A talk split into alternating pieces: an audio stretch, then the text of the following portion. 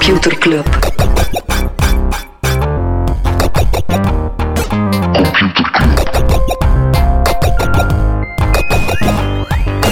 Computer Club. Hey Smolly, Hey Freddy, welkom, welkom terug. welkom. Welkom bij Computer Club, een wekelijkse podcast over technologie. Iedere aflevering selecteren Freddy en ik een interessant artikel en presenteren we een feitje. Ja, en eh, ja, zoals altijd, even de, de actua overlopen, maar de meest droge intro voor deze rubriek, ja. dat is eigenlijk de waarheid. Want vorige week over streamers die gestalkt werden en deze week is dat plots hot nieuws in België toch al zeker. Eh, de nieuwe influencerregels die er eigenlijk al sinds april zijn, maar doordat ACID eh betrapt is, of betrapt is, op zijn vingers getikt is door de overheid, is er weer hot nieuws. Die stellen onder andere dat je als influencer je adres in je bio van je Twitter of Instagram moet zetten.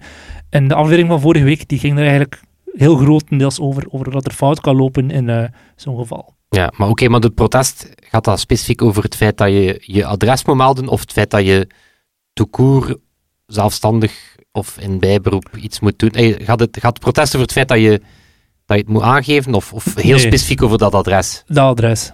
Ja. Omdat het dan ook blijkbaar, het mag niet je thuisadres zijn. Nee, eh, het moet je thuisadres zijn. Het mag geen postbusadres zijn. En het mag, eh, een coworking space mag, als je daar ook daadwerkelijk je activiteiten doet. Maar ja, we hebben de vorige keer zelf gezegd, streamen doe je normaal vanuit je slaap- of woonkamer.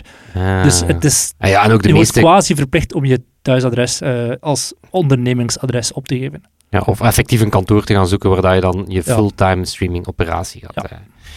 Ja. maar dus ja, opnieuw een Belgische overheid die met belangrijke dingen bezig is, is denk ik het patroon. hè. Het is een het is een very important problem. Allee, Ja. nee, het is wel problematisch, dat delen Mhm. van die adresgegevens, maar het bestaan van die regel, bizar, bizar, bizar, bizar. Komt vanuit Europa en de, elke nationale overheid struggelt ermee om dat om te zetten in iets daadwerkelijks relevant. Ja. Altijd al gestruggeld om om te zetten in iets daadwerkelijk relevant. Clubhouse. Dat is hoe is dat? Ja. Ja, dacht ik ook. Nee, we hadden het al, het is heel meta, we hadden het nieuws al gedeeld in ons eigen clubhuis, maar Clubhouse, die doen een pivot. Het is te zeggen, ja, Clubhouse, zeker begin 2020 of bij het begin van de pandemie, was dat heel sterk aan het boomen. Ja, die audio, ja, die audio rooms, eh, ieder bedrijf waar dat dan ook gaan kopiëren, Spotify, Twitter enzovoort. Ehm, maar ja, bo, Clubhouse was een beetje aan het stilvallen en die doen nu een pivot. Het is te zeggen, ja, Clubhouse zoals dat we het kennen, dat gaat wel nog blijven bestaan. Hè, publieke ruimtes die je dan kan gaan joinen. Eh, maar ze gaan ook houses lanceren. Ze gaan daar nu een beta voor starten. Wat betekent dat je dat dat product dan een manier wordt dat je je eigen clubhouse, je eigen private spaces kan gaan eh, oprichten. We hebben daar nog altijd geen enkele interesse in. We blijven bij de audio. Google die heeft twee rechtszaken aangespannen tegen Sonos omdat hij inbreuk maakt eh, tegen zijn octrooi rond smart speakers, draadloos opladen en spraakbesturing. Dat is een beetje de Omgekeerde wereld. omgekeerde wereld. Hè? Ja. We blijven alweer bij Google. Eh, we hebben in aflevering 186 hebben we het gehad over het ja, toenemend belang van smart TV's. Dus een beetje de Mhm. slimme tv's, waar dat Google met Android TV natuurlijk een grote speler is. Ja, als een van de nieuwe gatekeepers. Wel, Google die kondigt nu een heel aantal nieuwe features aan in die Android TV. eh, om die ja, meer dan een tv te maken. Er komt bijvoorbeeld ondersteuning voor fitness trackers, zodat je van die tv ook, ja, dat je daar ook fitnesslessen en zo kan volgen. Waardoor dat je dan eh, met je Fitbit bijvoorbeeld kan, eh, kan, kan op het scherm zien hoe goed dat je het aan het doen bent. Er komt ook ondersteuning voor wireless audio. Zoals bijvoorbeeld Nest speakers, die je dan als luidspreker kan gebruiken. Maar ook derde partijen, misschien zelfs Sonos. Pom, pom, pom, pom. Eh, en er komt ook ja, betere ondersteuning voor smart homes. Dat je zo ja, je smart home devices gaat kunnen besturen. Of je beveiligingscamera's gaat kunnen bekijken. En zo. Alright. Die voel ik iets minder. eh, maar zodat de tv als een fitnesstoestel, dus ook wel ja, getuige Peloton en zo, is- en, en Apple Fitness Plus, is wel een ding. Dus eh, interessant dat Android TV daar ook op die sportieve kar springt. Maar Peloton zou geen goede investering geweest zijn. En wie dat er ook alles weet over geen goede investering is Softbank. Softbank had vorig kwartaal een recordverlies van bijna 23 miljard euro. En uh, die heeft al meteen wat besparingen aangekondigd. Kan hij voor gaan, eh, ja, als iemand iets weet over gewicht verliezen, dan eh, kan hij de Google TV gebruiken. Facebook, die wou dan weer investeren in gewicht verliezen. Oh, maar fuck, hoe solide zijn onze segways. Nee, ehm, ze hadden eerst het nieuws dat ze ehm, Within gingen eh, acquiren, wat Nog nooit VR content studio is. En die hebben een heel populaire super fitness app, Supernatural. Ehm, dus die gingen die acquiren, eh, maar er was toen een aanklacht gekomen van de FTC. Daar heb je Lina Khan, weet je, de, de grote chef, die al eerder had laten weten van wij gaan heel actief kijken naar wat zij dan zo van die pivotal moments noemt. Hè, wanneer dat je een paradigma shift hebt van, van want dan zegt ze, ja, dan gaan grote spelers ja, deeltjes doen en gaan ze zich eigenlijk alweer cementeren in wat een potentieel groot platform kan worden. Dus ze zegt van, we gaan dat niet laten gebeuren binnen VR. Uh, Meta kan daar niet en de devices en het platform en ook de populairste apps gaan bezitten. Uh, en blijkbaar staat die deal nu ook op pauze bij Meta. Alright. Ja, We blijven straks over meer dan, eh, meer dan over dat soort dingen. Maar we blijven inderdaad bij Meta. Maar. Meta, ja, want eh, bij WhatsApp kan je voortaan berichten tot twee dagen na het versturen van verwijderen. Dus nu kan dat tot één uur nadien. Maar ja, als die persoon zich voor niet aanmeldt op WhatsApp voor de komende twee dagen, kun je altijd je bericht ongedaan Ah, maken. ik en wist niet dat er een houdbaarheid op stond. Ja. Ik dacht dat je het altijd kon, maar dat er dan gewoon stond, heeft het bericht gewist voor iedereen. Want dat staat er altijd. Mhm, Ja, Interessant. Ah, fuck, ik heb nog één nieuws uit, maar ik heb geen segue. shit. Laat me eens bedenken, het heeft te maken met terugkeren naar kantoor. Ja, nee, Ja, gaat er hoor. keurdroog. Back to the Office, nog twee Back to the Office nieuwtjes. Het is wel degelijk een realiteit, want WeWork bestaan ook nog, hè, die, eh, die, flex, ja, die flex desk eh, Mhm. kantoren, of die, die kantoren dat je kan huren. Zo'n beetje de spaces, de- die hebben wij dan bij ons. Eh, wel, die hebben blijkbaar in kwartaal 2 een bezetting van 72%, wat evenveel is als voor de pandemie. Dus al, alvast volgens WeWork-cijfers wordt er terug evenveel naar kantoor gaan. die van WeWork moeten doen toen dat over Softbank ging. Hè, hè. Ja, dat is waar, maar dan hadden we een andere segue niet Bal kunnen maken. voor dan- een open doel, Freddy. Ja, maar ik heb hem eh, in het meta-doel Ja, getrapt. Ja, oké, Ja. sorry. Eh, en dan bij eh, TikTok ehm, ja, moeten ze ook met z'n allen terug naar kantoor eh klemtoon op moeten, want ze schaffen daar alle work-from-home benefits af. Het is niet te zeggen, je mag nog altijd van thuis werken, maar je wifi wordt niet terugbetaald, eh, tussenkomst in je maaltijden wordt niet terugbetaald. Dus ze zeggen van, als je de voordelen wil, moet je terug onder ons dak komen zitten. Oké, Oké. Dus ik, vond het, ik vond het een solide actuaalronde. absoluut. Echt jammer dat ik op het einde inderdaad Het was zo precies bal zo de laten team vallen heb. trial in de Tour de France vroeger. Zo een en ander lost elkaar af. Ja, zo was echt zo'n tagteam. Ja, Ik vond het echt solide. Getuigd hoe professioneel dat deze podcast is. perfect. Mopje. dat Hebben wij nog eh, bepaalde dingen die we moeten meedelen over Computerclub zelf? Acties? Nee. Onze boekenclub. Boeken.computerclub.online. Voilà. Waar dat de liefde voor Rocky reëel is. Dat wijst die weten zelf allemaal uit, welk, uit. uit welk boek dat komt, zullen dat ongetwijfeld beamen. En mensen die het niet weten, moeten maar eens in onze Goodreads groep gaan kijken via boeken.computerclub.online. En naast al die boeken hebben we ook nog tijd om artikelen te lezen. Freddy, wat heb je deze week gelezen? Eh, ik heb een eh, dubbel eh, nieuwsfeit. Uh, het ene is relatief recent, oh, is, is, is, eh, is net gebeurd. En het andere is eigenlijk het weekje ervoor gebeurd, maar het zijn beide relevante. Eh, Amazon, die kopen enerzijds iRobot, en dat is niet de film van Will Smith, nog eh, de boekenreeks van Asimov, maar eh bedrijf achter de Roomba, achter de slimme stofzuigers. Of Hoe heet de, die alweer? Ricardo. Ja. ja. Ehm, dus die kopen die voor 1,7 miljard. En dan hadden ze ja, ook heel recent eh, One Medical gekocht. Wat een netwerk van dokterspraktijken is voor 4 miljard. Ehm, en ja, het punt dat ik daarmee wil maken is dat Amazon eh, na eh, ja, de bekende marktplaats, eh, het Prime-abonnement en dan het zeer succesvolle cloudplatform AWS, ja, duidelijk op zoek gaat naar de vierde grote pilaar. Dat is iets dat Jeff Bezos al heel lang naar snakt. Maar dus die beide acquisities, ik ga hier echt alsof dat ik een thesis geschreven heb, beide hoofdstukken behandelen. En ik ga telkens ingaan, waarom is het wel een goed idee, Ja, waarom is het geen niet goed idee. deze hypothese. Mag het doorgaan? Ja. En zijn er bepaalde terechte of onterechte vrezen aan deze acquisitie? En wat moet er nog verder onderzocht worden? En wat- Andere mensen. En waar gaan we dan in de volgende, inderdaad, in een Ja. volgende eh, onderzoek eh, op in? Nee, dus eh, de iRobot-acquisitie, laten we zeggen de Roomba-acquisitie, ehm, klein, klein fediverke of klein, klein computerklas, weet je, we hebben het ooit als computerklas, weet je, gehad. Eh, bedrijf is een spin-off van de bedrijf die ooit de Mars Rover heeft gemaakt. Dus dat is effectief technologie die gemaakt is om een eh, rover op een eh, verre planeet te sturen. Die rijdt ook eh, bij in je living rond. Oké, waarom het dat steek? Ja, het past wel. Eh, Amazon heeft natuurlijk al heel wat Alexa-devices, zowel eigen devices als ook ja, die assistenten die ingebouwd wordt in tal van toestellen. Nu, heel succesvol is dat niet. Niemand, Mhm. niemand zit echt wachten op een kan waar dat je tegen Ja. kan praten. Maar bo, die Alexa-reeks worden er best wel veel van verkocht. Ze hebben ook die ring devices, wat dan die smart uh, camera's zijn, of die security camera's zijn. En dan hebben ze ook iets minder bekend de Aero wifi. Dus ze hebben op zich al een reeks devices.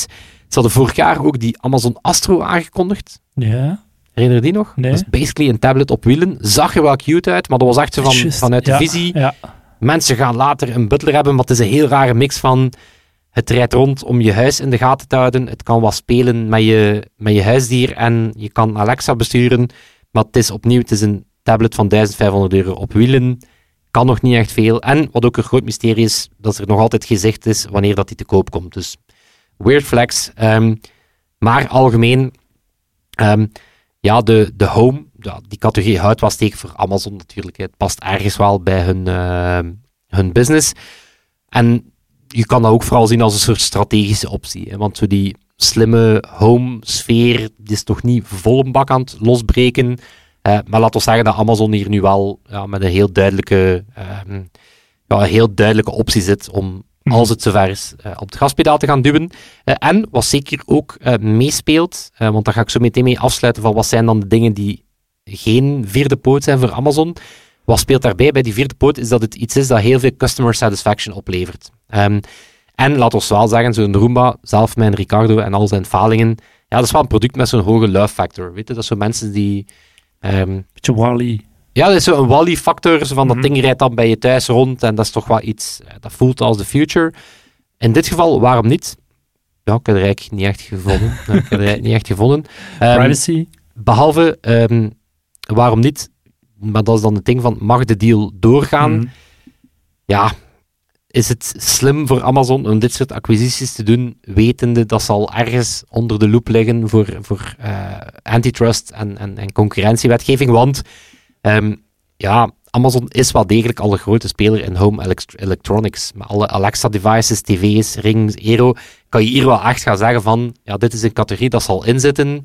En ze gaan hier eigenlijk een van de andere grote merken gaan, uh, gaan opkopen. Dus daar is op dit moment koffie te kijken. Dus je zou kunnen zeggen, waarom niet? Ja, waarom zou je het doen als je daarmee mm een onderzoek riskeert? Um, waar dat er wel heel wat over te doen is, is een onterechte vrees, vind ik zelf, is zo Amazon kan plotseling bij je thuis meekijken en zien waar alles staat. Maar, Konden ze al. waarom zouden ze dat? Hey, één, nee, want het is nieuw dat dat werkt. Het is niet omdat je zomaar een, een LiDAR hebt of dommer zelf, gewoon een soort uh, floor, heel dom floorplan, dat je daarom die data zomaar mag gebruiken. En ook, ja, waarom zou dat handig zijn? Zoals dat Ben Evans zei, Amazon doesn't care about your couch, of waar dat die staat. Ja. Ze willen vooral meer producten verkopen, maar of dat jij nu een tapijt liggen hebt of niet. Dat, Zie, uh, een hoogpollig tapijt. Die gaat 5000 euro meer uitgeven dan een tv. Ja, of die, gaat, uh, of die Roomba gaat zich vooral veel meer vastrijden, denk ik dan. dat ook wel. Um, maar dus ja, de, de, de iRobot-acquisitie. En dan hebben we anderzijds de One Medical. Ja. Um, dat is natuurlijk, ja, wij kennen One Medical niet. Ja, wij kennen die Amerikaanse healthcare-markt ook niet. Dus waarom houdt het steek? Ja, die healthcare in de VS is vreselijk slecht en vreselijk duur. Mhm. Dus niet alleen duur, maar ook gewoon kwalitatief heel slecht. Dus... Um, ja, wat is One Medical precies? Een netwerk van huisartsen. Ja, dus waarom heel slimme acquisitie voor Amazon 1? Uh, het is een netwerk van 204 praktijken, duizenden dokters, verplegers. Uh, ze hebben ook al 800.000 klanten, dus Amazon koopt daar wel meteen mm. een gevestigde waarde. Is blijkbaar ook zo'n beetje de, de, de Whole Foods van, van, de, van de healthcare. Hè, dus wel premium, goede hmm. customer experience, past heel goed bij Amazon.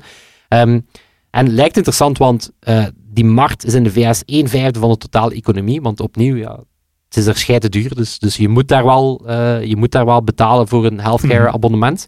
Um, en wat heel veel steek houdt, is dat de 150 miljoen Amerikaanse Prime-abonnees, ja, daar voel je zo van, voeg dat toe aan dat Prime-abonnement, of maak er een premium Prime-abonnement ja, dat zou een premium uh, Prime-abonnement moeten zijn, toch? Je ja, niet 9 euro per maand nog uh, dat erbij kletsen. Het is intussen al een pak duurder, hè? Ja, oké, of 20 euro per maand. Ja. Maar oké, je kan er niet bij, maar je zou wel, mm -hmm. je zou wel premium of, of, je, kan, je kan er pakketten aan ja. toevoegen. Uh, zwart, het, uit, het uit wel steek, vind ik. En dan in mindere mate, ja, Amazon, die hebben al zo die Amazon Halo Wearable. Ze hebben ook al een online apotheek, Pillpack, ooit opgekocht. Um, ze hebben ook al een heel beperkt telegeneeskunde abonnement, zo Amazon Care. ehm, wat ze vooral naar hun eigen werknemers, maar ook aan andere werkgevers aanbieden. Dus een beetje een... een ehm, Nou, die duizend artsen zijn net goed genoeg als bedrijfsarts voor alle Amazon-medewerkers.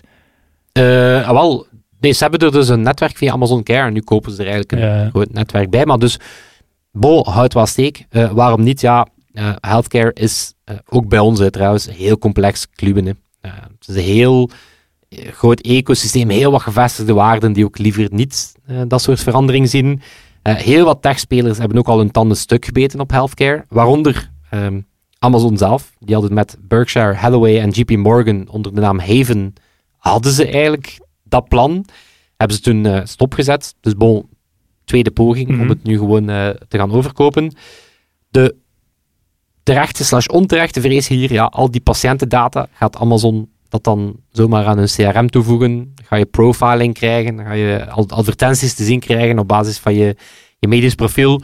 Nu, gelukkig bestaat er eh, zelf in de VS wel strenge bescherming tegen het, eh, tegen het gebruik van dat soort data, in tegenstelling tot het gebruik van gewone data tussen aanhalingstekens. Dus medische data is op zich wel beter, Mhm. beter, Beter beschermd. En de kans is klein ja, dat ze zomaar gaan mogen zeggen, nou, dank u voor die data, eh, we ploffen het in ons e-commerce platform. Eh, mag de deal doorgaan? Ja, hier wel een vraag, ja. Ehm, niet, er is niet meteen een reden dat Amazon ja, hiermee eh, te sterk wordt in healthcare, want ze zaten er niet in. Je zou zelf kunnen zeggen, het is misschien goed dat die markt, dat daar wat andere spelers in komen, want ja, opnieuw, het is niet dat die nu al heel goed werkt. Ehm, wat wel interessant is, is dat er in, zeker in de VS, ja, niet echt een context is voor wat ze dan zo octopusbedrijven noemen, die zo met tentakels in tal van verschillende sectoren zitten. Dus ze gaan kijken van, is Amazon Hier al actief. hier, relati- hier, hier, hier een grote speler en consolideren ze, dan mag het niet, maar ze gaan niet kijken naar ja, wat als Amazon Mhm. Met zijn vingers in alle potjes zit. Daar gaan ze niet in rekenschap pakken. Dus, ehm, maar om af te sluiten, ja, het heeft dus ehm, alles te maken met eh, wat Jeff Bezos in 2014 al zei van we moeten op zoek naar onze vierde pilaar. En hij zei, customers love it. It can grow to a very large size. It has strong returns on capital and it's durable. Wat Ehm, zijn er die andere? Cloud? Retail? Prime en eh, het e-commerce platform. Ja, ja. Eh, dus de marketplace, die, Mhm. die dan ook breder gaat dan, eh, dan enkel hun eigen e-commerce eh, activiteiten. Ehm, maar bon, op zich wel interessant, want ze hebben al een aantal andere dingen. Hè. Ehm, ze zijn bijvoorbeeld intussen de derde grootste advertentiespeler ter wereld. Alleen al dankzij hun first-party data. Ehm, maar daar kan je zeggen, ja, customers don't love it. Dat is niet per se het criterium duurzaam en customers love it. Ze hebben ook Whole Foods overgekocht in 2017, supermarktketen. Intussen ja, bestaan die, zijn er ook Amazon Freshes en Go's. Maar kan je ook zeggen, dat is niet meteen een uitspringer of een duurzame nieuwe markt. Dat is gewoon een supermarkt Mhm. in een iets hippere vorm. En dan video, eh, Prime Video. Ja, maar opnieuw, dat eigenlijk, dat is eigenlijk meer een manier om dat Prime Mhm. op het moment vlotter laten binnengaan. Want ja, dat is heel kapitaalintensief en je krijgt het bij je abonnement. Alles gaat Dus- veranderen dus met Lord of the Rings. Alles gaat veranderen met Lord of the Rings. Eh, maar bon, ja, slimme moves van Amazon gewoon te koer. Maar zeker ook gezien de timing. ehm ze kopen eigenlijk beide bedrijven aan 30, 40 procent van wat ze ooit waard waren. Hè, door, door het feit dat de beurs wel stevig eh, klappen heeft gekregen. Ja, doet Amazon nu wat koopjes. Wat ze ooit na de dotcom-bubbel eh, ook hebben gedaan met Zappos en Diapers.com. Toen hebben ze ook zo Mhm. wel wat bedrijven eh opgescharreld. Maar bon, ik vind, ik vind los van het feit dat je wel vragen kan stellen bij oké, hoeveel groter moet Amazon gaan worden, zijn het wel beide acquisities die, waar dat er wel een duidelijke strategie achter Yes. zit. Dus eh, benieuwd hoe dat Andy Jassy, dat is de nieuwe Jeff, eh, het gaat doen. Top. Mag ik een, eh, een jingle kopen? Ja, tuurlijk. Ik, eh, je krijgt die aan een fractie van de marktwaarde. Computerklas. Yes. Vorige maand heeft de Deen Jonas Vingegaard de Tour gewonnen. Ik weet niet of je de Tour de France gevolgd hebt, maar er Dat is... een, inderdaad een wieler. eh, Ja, ja, met fietsen en zo, hè, met twee ja, eh, wielen en zo. Ja. Door Frankrijk en op een of andere manier ook door andere landen. Maar daar, Denemarken. dat gaan mijn hersenen nooit, eh, Letterlijk door Denemarken. nooit helemaal begrijpen. Oké. Maar er is iets bijzonders aan, aan Jonas. Ehm, Jonas die zat als twintiger bij Colloquic. Moet je totaal niet kennen als een, een Deens Continental team. En Continental, dat betekent, dat is eigenlijk de derde klasse van het wielrennen. Eh, Jonas die werkte op dat moment ook in een visfabriek. Voor en na de uren training. Echt dat niveau, dus niet fulltime zelfs bezig mee kunnen zijn. En toen ging hij in 2018 met de ploeg op training naar Calpe in Spanje.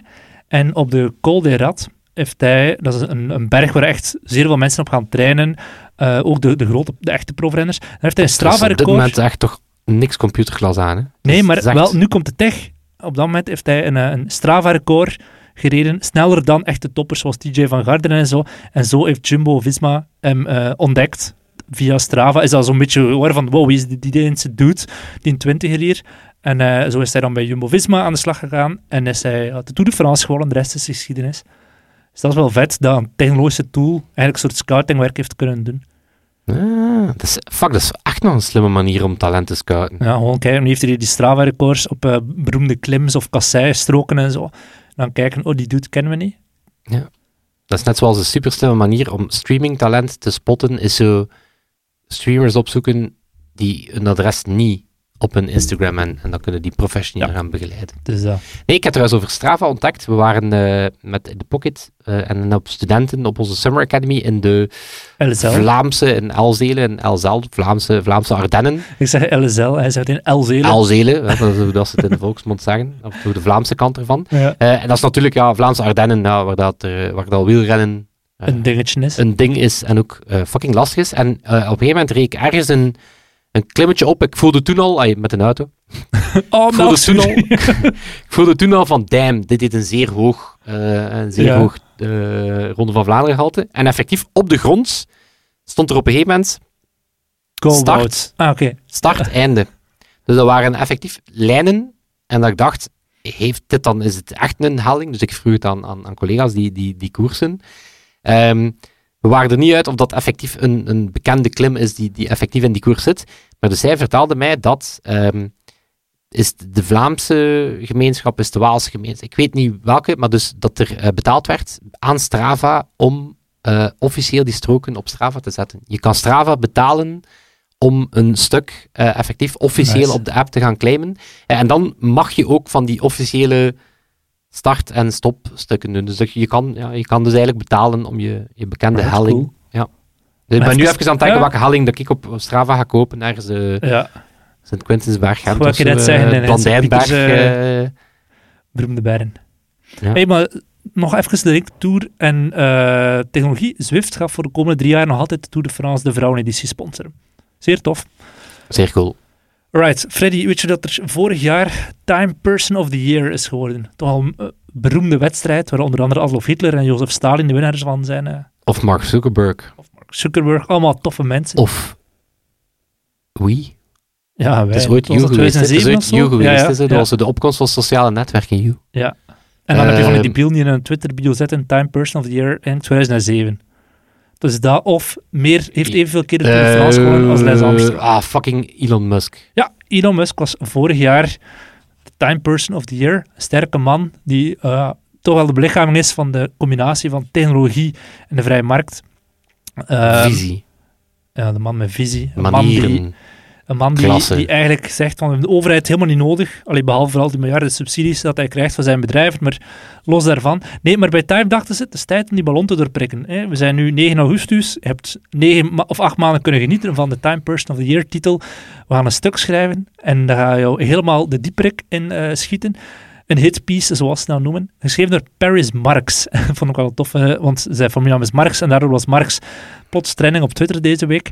Want dat stuk dat gaat echt wel met twee voeten vooruit tegen Elon Musk. Ehm, die, die Marx die heeft een boek geschreven, dat heet Road to Nowhere, What Silicon Valley Gets Wrong About the Future of Transportation. Ik heb nog niet gelezen, maar het ziet er wel heel cool uit.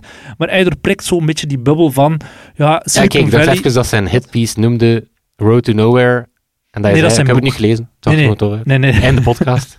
Ik heb het stuk wel gelezen, maar het stuk pakt wel stukken uit zijn boek volgens mij over.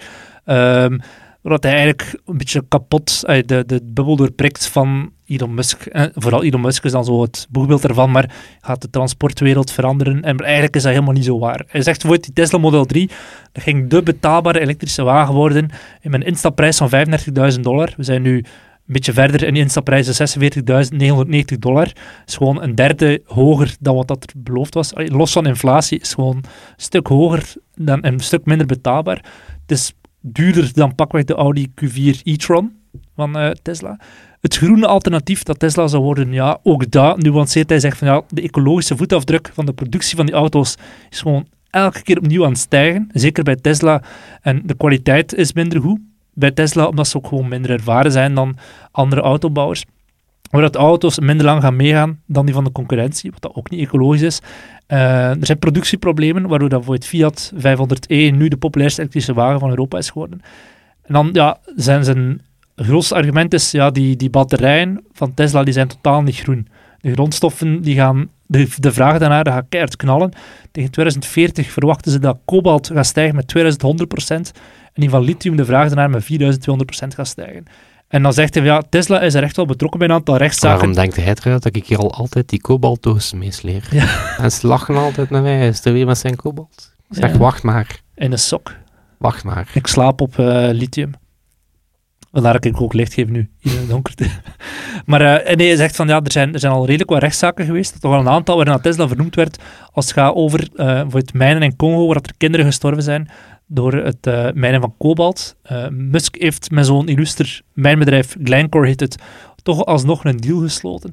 Er zijn al een paar van die andere zaken geweest, en dat zijn dingen die ook voor de concurrentie gelden, maar hij zegt van, ja, Tesla is ook gewoon als werkgever fucked up. We hebben het er al vaak over gehad, van thuiswerk, overwerk wordt er allemaal quasi verplicht. En in dat hitpiece gaat er dan, maakt hij dan vooral de sprong en zegt van Tesla toxische is gewoon... cultuur. Hm? Ik zeg toxische cultuur. Toxische cultuur, ja. Zeg van, die, die, gedrag. Die, die, die toekomstvisies van Musk op zich, die dienen vooral een zeer kleine groep vooruit. Um, ooit was er een voorstel om een high-speed trein aan te leggen in Californië. En toen heeft Musk het idee, dat wist ik zelf niet, het idee van zijn Hyperloop gelanceerd, gewoon met als doel om die plannen te vertragen of te cancelen. Hij was niet, nooit van plan om dat echt zelf een bedrijf of wat dan ook van te maken. Zijn doel was echt gewoon, kijk, ik wil de overheid tonen dat het ook anders kan. Dat je niet per se een trein moet, moet hebben, maar ja, uiteraard een soort systeem waarop je auto's, zijn auto's dan, uh, sneller kan vervoeren. Ah, dat is echt zo dat als je met een groep wil gaan eten en hebt zo'n mega lange discussie gehad over waar dat je gaat, ja. en dan zegt iedereen, oké, weet het is goed, we gaan effectief ramen gaan eten, en dat er dan toch iemand zegt, hé, hey, maar weet je... Pizza is ook goed. Pizza kan ook, hè. En dan zo, fuck, zijn weer begonnen. Ja. Maar moet niet naar mij kijken, nee, maar pizza is ook lekker. Kan ook, Allee, ik zeg niet dat ik dat wilde, maar... Ja, ja. Maar in dit geval wilde Mus dus ja, vooral boycotten, boycotten dat er een trein zou komen. Koning Auto is nog altijd belangrijker. En ook zijn ideeën van, van Mars... Mag ik, mag ik een kleine... Huh? Klein ander activa, omdat dat leren ze kennen. Hè. Bijvoorbeeld Mark Andreessen, ja, ja, die heeft mij geblokkeerd Makker. op Twitter. Hè, de, de man die dan zegt, ja, Web3 moet het al, alles democratischer maken.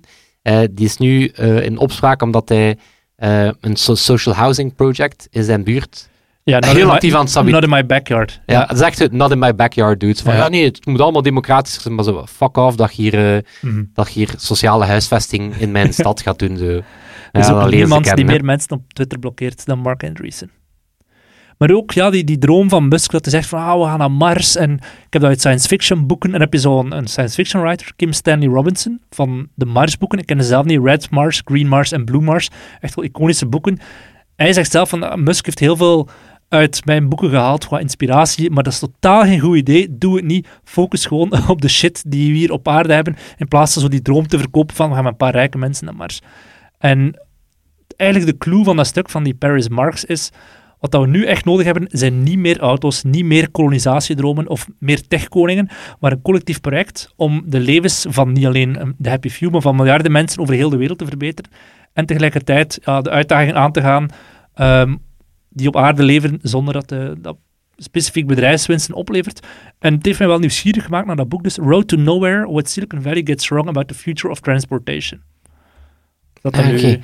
Ja, oké, het is met de voeten vooruit, maar ik dacht dat het meer op de man ging zijn. Nee, nee, ik dacht dat zo even dus een, een, het is Musk een afrekening met de persoon. Het is nee, inderdaad nee, zo, ja. Musk, dus eigenlijk dus de dromen, wat dan zo het ding is waar dat hij wel terecht vaak dan zo mm -hmm. nog, nog zijn krediet in heeft, dat ook dat eigenlijk op niet veel gebaseerd is. Nee, nee, nee, het is echt wel meer van, kijk, de, dus het dient vooral de happy few. En we zijn te veel aan het focussen op ja, het in stand houden van Koning Auto. En als dat zo gezegd duurzamer, het is niet duurzamer. Dat is nu ook wel gebleken nadien. Um, focus dan meer op dingen als de trein en et cetera. Het is minder hip, maar het is wel voor de grote bevolking. Ik vind het wel een goede big dick energy van, van Time. Ja, ja. Ik vind het wel een baller move om zo... De Time Person of the Year tegelijkertijd. Even uh, ja. kritisch, uh, ja. Ik weet niet of Musk er zelf op reageerd heeft, maar het was uiteraard trending topic op Twitter, want al die Musk-fans die waren uh, er keihard aan het bashen. Weten wie dat voor mij de Time Persons of the Year zijn? Oh, Toon en Sebastiaan. Ja, Toon en Sebastiaan, die ons altijd helpen met de mix. Zoals dat Sebastiaan hem uh, deze week gaat doen. Daar zijn we altijd uh, super dankbaar voor. En dan voor volgend jaar zijn het de vrienden van de show en onze andere... Iedereen die luistert naar Computerclub. Ja, en dus, die sluiten elkaar ook niet uit. Weet je, dat komt er gewoon iedere keer bij. Mm -hmm. Dus die cover wordt eigenlijk... Groter en groter. Groter en groter. En op een gegeven moment wordt dat een soort billboard. En daar gaan we dan mee slapen. Dus ja. Op ons lithium matrasje. Ja. Op mijn, op mijn berg kobalt. Ja. Opnieuw. Iedereen lacht naar mij. Plus maar, 4200 procent tegen 2040. Ja. Ik heb er... Uh, een halve euro in geïnvesteerd. Dus ja, reken, reken je maar rijk. Reken je maar rijk. Hé, hey, maar dat kan... Uh, allee, los van de kind, kindmijn uh, slaven. Ja, dat is wel minder. Ja, dat is ja. Maar ik zal een update geven over mijn uh, vooruitgang. Alright, Deze week. Dat zal het zijn. Tot volgende week. Yo. Yo. Computer Club.